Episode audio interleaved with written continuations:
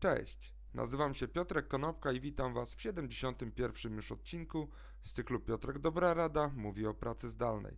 Dzisiaj powiem kilka słów na temat różnego rodzaju badań, które pokazują jak wygląda praca zdalna u nas i w innych miejscach na świecie. Inspiracją do tego odcinka była dyskusja pod wczorajszymi filmami z cyklu Piotrka Dobrej Rady, gdzie Mateusz Strzelecki z firmy Walter Hertz zauważył, że te badania opierają się w dużej mierze na deklaracjach, czyli na tym, że ludzie mówią: Chcę pracować zdalnie albo chcę pracować stacjonarnie w pracy. Globalna agencja badawcza Gartner stwierdziła, że e, w swoich badaniach, że 1 trzecia pracowników uważa, że dopiero pandemia stała się dla pracodawcy wystarczająco silnym impulsem do uruchomienia pracy zdalnej. Z kolei firma DeVire stwierdziła, że w Polsce pracę zdalną w trakcie pandemii rozpoczęło czy umożliwiło rozpoczęcie 67 firm. 13% firm natomiast mówi, że to jest niemożliwe, żeby w ich biznesie praca zdalna w ogóle działała. Jeżeli chodzi o to, jak ta praca zdalna funkcjonuje, to Gartner w swoich badaniach stwierdził, że 70% firm, czyli prawie 2 trzecie, mówi, że po zakończeniu pandemii ta praca zdalna powinna zostać z tymi firmami, z tymi pracownikami już na dłużej, właściwie na stałe.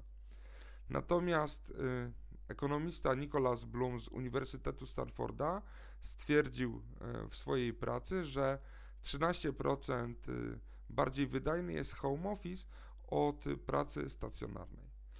Jak to ma się w praktyce? Firma Orange mówi, że w jej przypadku y, pracownicy, którzy zostali wysłani do pracy zdalnej, czyli 3000 osób pracujących na call center, to ta praca zdalna jest bardziej wydajna od pracy stacjonarnej i zalety przeważają nad wadami. Jak to argumentuje firma Orange? Mówi, że praca zespołowa jest ważniejsza niż hierarchia i obserwują, że podejmowanie decyzji, poziom podejmowanych decyzji, czy ich skuteczność jest na odpowiednio dobrym poziomie, natomiast to, to co jest niesamowite, to to, że jest bardzo wysokie zaangażowanie zespołów. Są również amerykańskie badania, które mówią, że 51% ludzi jest tak samo zadowolonych z pracy jak przed pandemią, 11% ludzi mówi, że żałuje, że nie zmienili sposobu swojej pracy wcześniej, a 38% osób stwierdziło, że teraz bardziej niż kiedykolwiek docenia swoją pracę stacjonarną. Także jak widzicie, rozstrzał jest dosyć duży, natomiast mimo wszystko przeważają opinie, że praca zdalna, jeżeli dobrze jest zrobiona i poprowadzona, może mieć swoje miejsce w przyszłości i być równorzędnym Mm, partnerem do, dla pracy stacjonarnej.